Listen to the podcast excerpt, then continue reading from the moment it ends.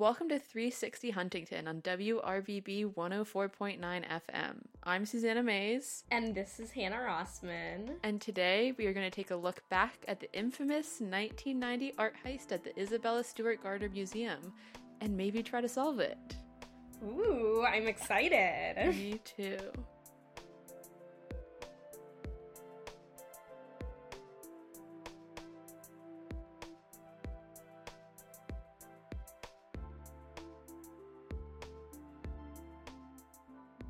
So let's start at the beginning, set the scene. Have you ever been to the Isabella Stewart Gardner Museum? Okay, I haven't, but I want to so desperately now. Yeah. what about it- you? I've been once. I went freshman year with my parents. They came to they came to visit me and we went. It's a really cool museum. It is pretty close to campus, not exactly on Huntington Avenue, so maybe that breaks the rules of this podcast. But it is sort of behind the Museum of Fine Arts, near the Fenway, kind of near Simmons University, if you know where that is. Yeah. So definitely walkable in the neighborhood. And I think the most important thing for someone who hasn't been to the Isabella Stewart Gardner is that is it's not your typical art museum. It isn't kind of like the Museum of Fine Arts or the Met or one of these like big fancy museums where they always have exhibitions, big empty rooms. Well, not empty, they're filled, but kind of white walls. It is kind of in someone's house. So Isabella Stewart Gardner is a real person. She was a art collector and philanthropist, and it is her personal collection. So she was this like rich lady in Boston, like she was that rich crazy lady, but she had this building designed in 1903 to house her personal art collection. Wow, that is that is commitment. yeah. And so she wanted it to, like I said, she was a little bit eccentric. She wanted it to emulate a 15th century Venetian palace, Oh my. which is like, that's life goals right there. It's like, be rich enough that you could be like, I want a Venetian palace to house my personal art collection. yeah, I mean now I want that. Exactly. So, and like when you're walking around the museum, it like feels like you're in someone's house. Like there's carpet and wallpaper and tables, but then there's like all this fancy art on the wall. There's also in the middle, there's this courtyard that has like this big open kind of atrium with plants and it's it's crazy. I highly recommend visiting. This is so delightful. I want to go even more now. Yeah. and the coolest thing about visiting, I mean, my name's not Isabella, but if your name is Isabella, you get free admission. really?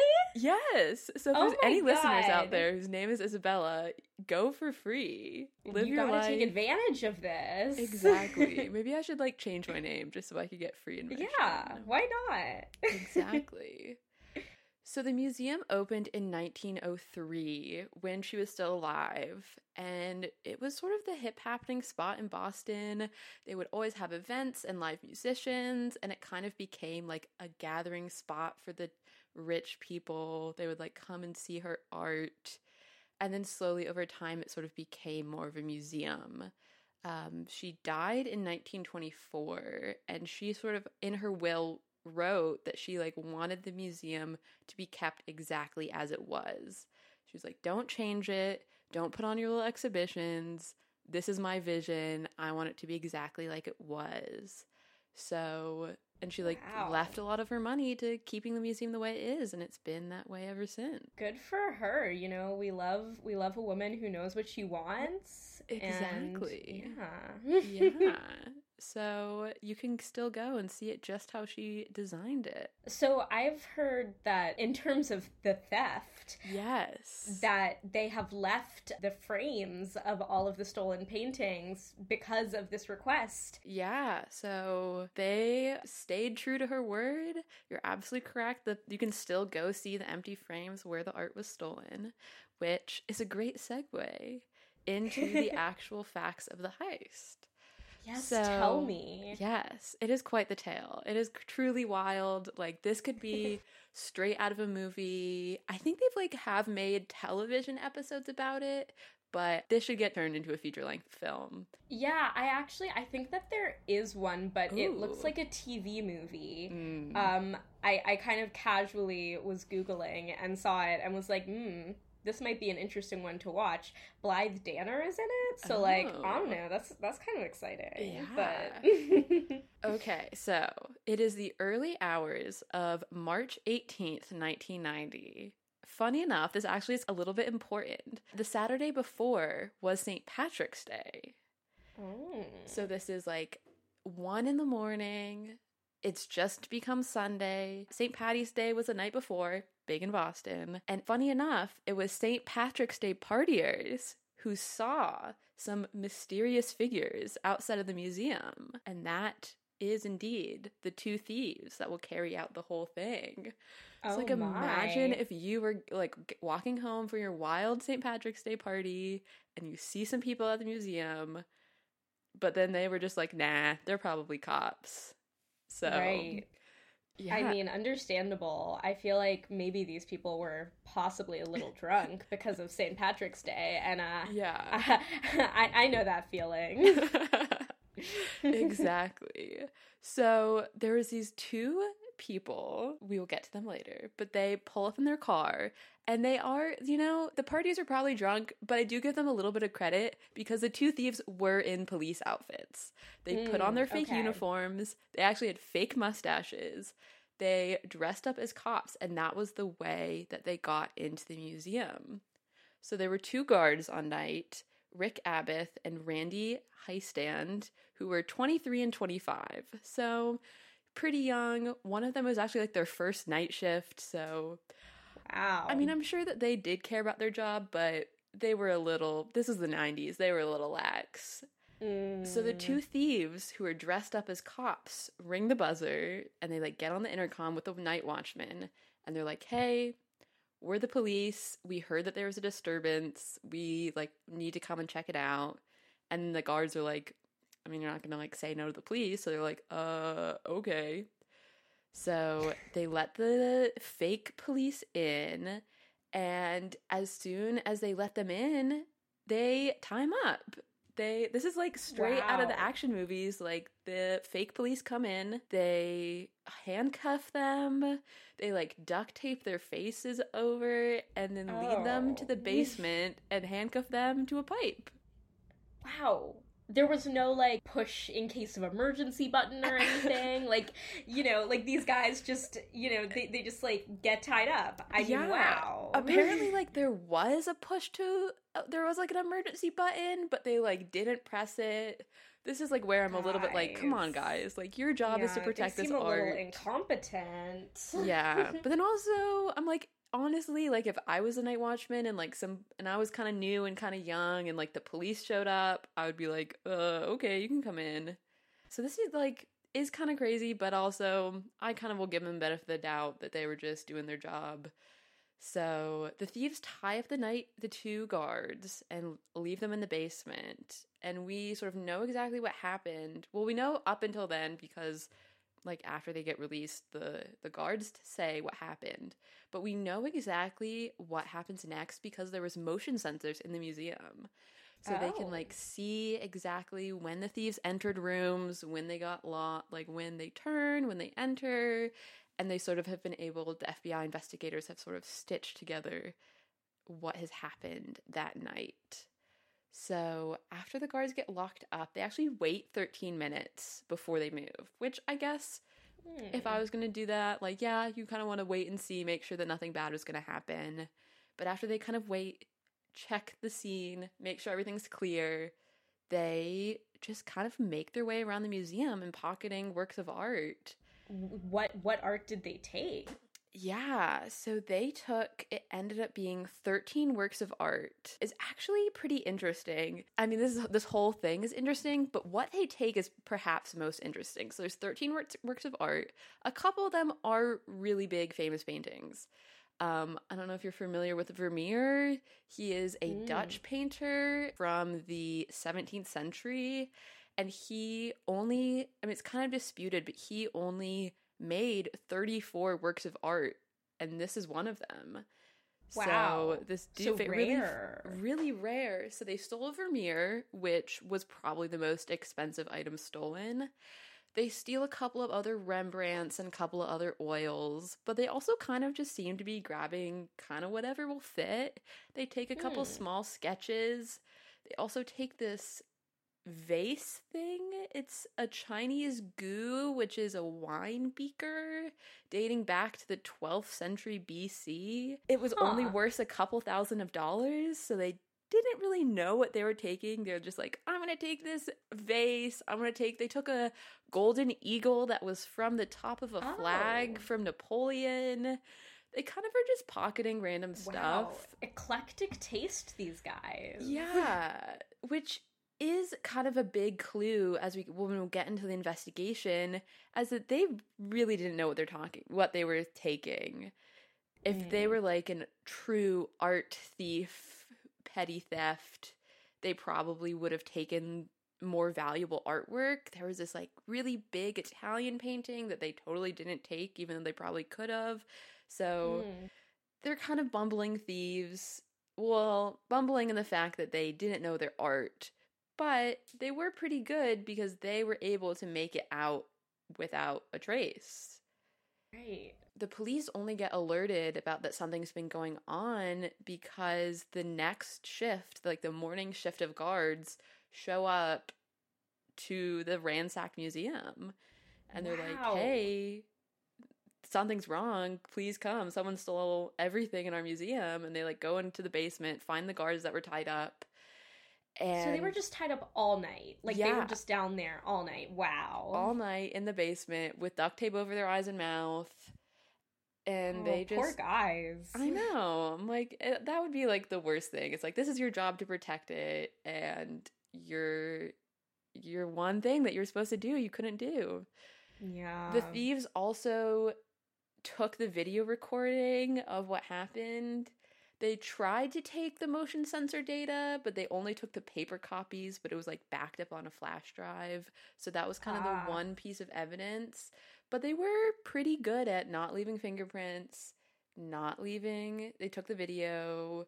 They were, you know, they were pretty good, pretty good art thieves. If I were to steal from museum, this is kind of the way to go.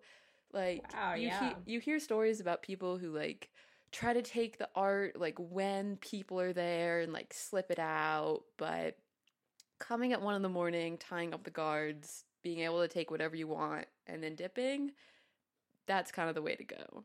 Yeah, it's interesting that they, you know, were so good, I guess, at the stealing part since it seems like they did not fully understand the art part. Um hmm, maybe a clue. Maybe a clue. Yeah. so immediately after this happened, the museum puts out a reward. So they started out at $1 million, but it has been slowly increasing over the years and it currently stands at $10 million. wow. Yeah, because spoiler alert, I know this has not been solved. I'm a little bit surprised that no one has come forward. I mean, $10 million, like a life of crime, knowing where the art was versus $10 million, I would take the money. Right. And like what did these guys do with this art? You would think that they probably sold it to someone who bought this art. Where where is it? Yeah. So there were a couple things, there were a couple leads early on in like the first couple years after. There was originally some suspicion that one of the guards was in on it just Oh. because like they were kind of questioning them and like one of them was a little sketchy like that night he like opened a door and some people were like oh maybe that was a signal. Ultimately i thought this was funny this is a quote that the fbi overseeing the case in its early years determined the guards were too incompetent and foolish to have pulled off the crime I mean, honestly, I kind of, you know, feel like I have to agree. These guys, these guys don't seem good at being security guards. But like, I don't know. It doesn't seem like they would be great at, you know, stealing either. yeah like if you can't protect the art you can't steal it Yeah. so they were like okay they ruled out the guards Four years later, so in 1994, the director of the museum got this anonymous letter claiming to know where the art was. They were like, I'm not the thief. I'm just like the third party negotiator, but I know where that is. I come with directions about like how to get them, but like I need to know that you're serious. So print a coded message in the Boston Globe. Whoa. Yeah, this is this That's is like some spy stuff. I know. so they did. They printed a coded message in the Boston Globe because apparently like the person who sent the letter was able to give some information that like the public didn't know. So they're like this is this could be it. We're going to print the coded message. But then they never heard from them.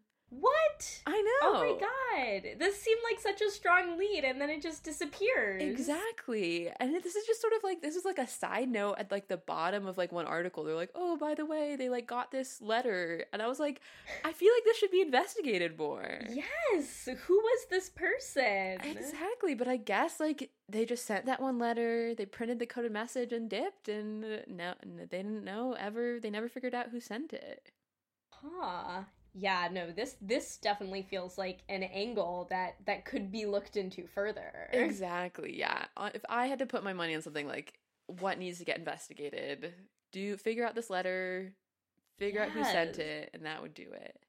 Yeah. And then the final like maybe lead is there is this guy by the name of Brian McDevitt who tried to rob another art museum in New York a really Oh. similar way. He dressed up as a FedEx driver and then tried to t- tried to like handcuff the guards in the basement and steal the art, but like it didn't work out and he got put in jail and they like questioned him. They're like, "You also tried to dress up and handcuff the guard in the basement. Do you know anything about this?" But I'm pretty sure like his alibi checked out. Um, But the funniest thing about this guy Brian is that apparently he was a flag aficionado. So they were like the What? investigators, which I don't know who's a flag aficionado. I but- yeah, I didn't know that this existed. but like they're like this could explain why they took that eagle from the flag, like why they took that random thing that wasn't worth very money. Oh. Maybe he was just super into flag. But they interviewed him, he denied it, his alibi checked out. He also died in 2004, so this is Mm. probably not the case. But it kind of points to a bigger thing about with art heists it they kind of go cold for a while. Like if you Mm. successfully steal art and you don't try to sell it, you just keep it in your basement and don't tell anyone about it. It could take years and years to resurface. Yeah, it's so it's so interesting to me though that you know these guys that took such random kind of haphazard art from this museum would just like be holding on to this art. It seems it seems like a crime that like would be perpetrated, you know, out of like a hope for financial gain. yeah. But, you know, if you're just holding on to your art that you stole, you know, how are how are you making any money off of this? Is it just for fun? Exactly. So that kind of goes to why the FBI's sort of current theory, which is that this heist was somehow connected to the mafia. Oh, which is a whole nother layer of craziness because in the 90s boston had a lot of mob activity a lot of organized crime. It was sort of run by mob bosses.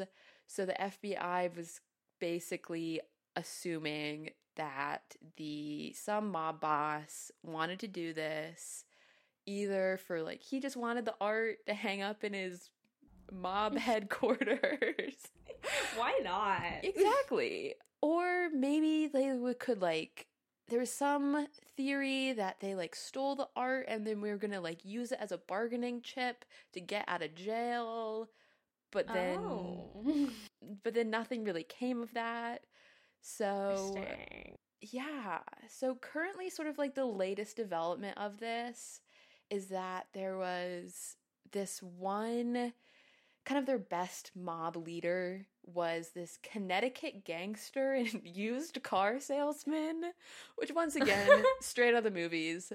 This used Exactly. wow. this used car salesman his had this friend and the friend's widow like overheard a conversation between the two and they were like oh yeah i'm gonna give this buddy my paintings and then the when one of the bosses died the widow like went to the police and they're like it's this dude and they like interviewed the other dude and he denied it. But so this used car salesman his name was robert gentile. He was they searched his house and they found police hats, badges, $20,000 in cash, a sizable collection of weaponry, the newspaper clipping of the heist, and a list of all of the artwork and how much it could get. Oh, okay. Which, I, I mean, I'm not, this is like circumstantial evidence. So, like, there is, I mean, he denied yeah. it. He, like, passed his polygraph, but, like, this dude is either very into this or he did do it. Yeah. So this they the guy Robert who had the weird sketchy stuff in his basement, he went to jail in, on drug charges. He was released from jail in March 2019, so that like kind of resurfaced in the news recently. He still was like I was framed by the FBI, but that sort of was their best lead and now that he's sort of out and about, they don't think that they're really going to get him. Wow. Yeah. But like this art, oh my god, this is insane. Yeah. That like because where who could have it? I mean, I get I very much get like the idea behind the like mob connection. Mm-hmm. But like there uh, there there has to be a stronger lead. I know. Oh, I'm so frustrated for them. I know. so yeah, so you can still see the empty frames in the museum. The 30th anniversary of the heist was this spring, but there was this interview with the with the museum's director and she basically was like, "Yeah, in someone's someone's basement, in someone's attic, there's probably these hundreds of millions of dollars worth of paintings. Could be in Boston, could be anywhere around the world that they got traded to."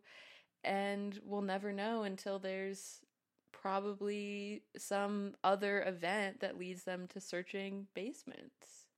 Right. I mean, honestly, like, probably like are we just waiting for like the people to die exactly yeah because it's been 30 years later so even if the thieves themselves are probably still alive like the mob bosses the one who ordered it probably is old, could be dead.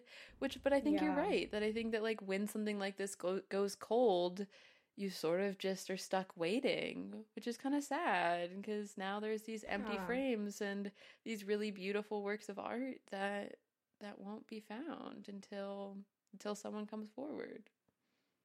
Yeah, wow. I mean, it's honestly like the the empty frame kind of thing is obviously sad, but it's kind of also hopeful. Like, you know, they, you know, are holding on to hope that they'll be returned one day, and that's kind of nice. Yeah, and it's definitely sort of become part of the museums. Maybe not the reason that people go to the museum, but they've definitely leaned into this. They like have an audio tour where you can learn about the heist and like kind of retrace the steps of the thieves. But I think you're right to point to this little bit of hope that they're like someone out there knows something probably not listening to this podcast. but someone out there does know something and yeah they're just waiting for waiting for the art to turn up and waiting for someone to come forward Wow. Well, I guess we'll just have to keep our fingers crossed. We will. And like every so often, something will pop up in the news with someone being like, oh, I know where this is. But usually it's just someone looking for their 15 minutes of fame. But I don't know, mm. maybe, maybe before we graduate, knock on that wood, would be they'll exciting. solve this. Exactly. Maybe. Oh my god. maybe we'll t- make it. Maybe I'll make it my personal mission to try to solve this. Yes, chase please. down clues. Oh my god. I'm I'm right there with you. I can just imagine. I mean, I'm sure, like, since, you know, the museum is, like, you know, it's a Boston institution, and, like, I feel like this is, you know, an important piece of Boston history. I can just imagine, you know, the celebration that will, you know, flood through the streets of Boston when one day, hopefully, this art is returned. Yeah, one day. And I'm sure that once it'll go back up in their frames and the frames will no longer be empty. But, you know, for right now, all we can do is just wait, go to the museum. There is a student price, there is a student discount. So we love a student discount. A student discount. I'm gonna I'm gonna have to go soon. I really yeah. am. I've been missing out. but an interesting fact is that the the statute of limitations is over. It expired. Oh. So if someone does come forward, they won't get in trouble. Wow. So come on, whoever whoever stole it, if you're listening, come on. Come on. You yeah, your name might be dragged through the press and you might be ridiculed by the whole city, but you won't go to Whatever. jail. Exactly. I feel like art art crimes like this are so frustrating. So it's like why are you just like hoarding art? Like that's just so inappropriate, guys. Yeah. Share your art. Be exactly. like Isabella Stewart Gardner and literally create a whole museum just for your art so everyone can see it. Yeah.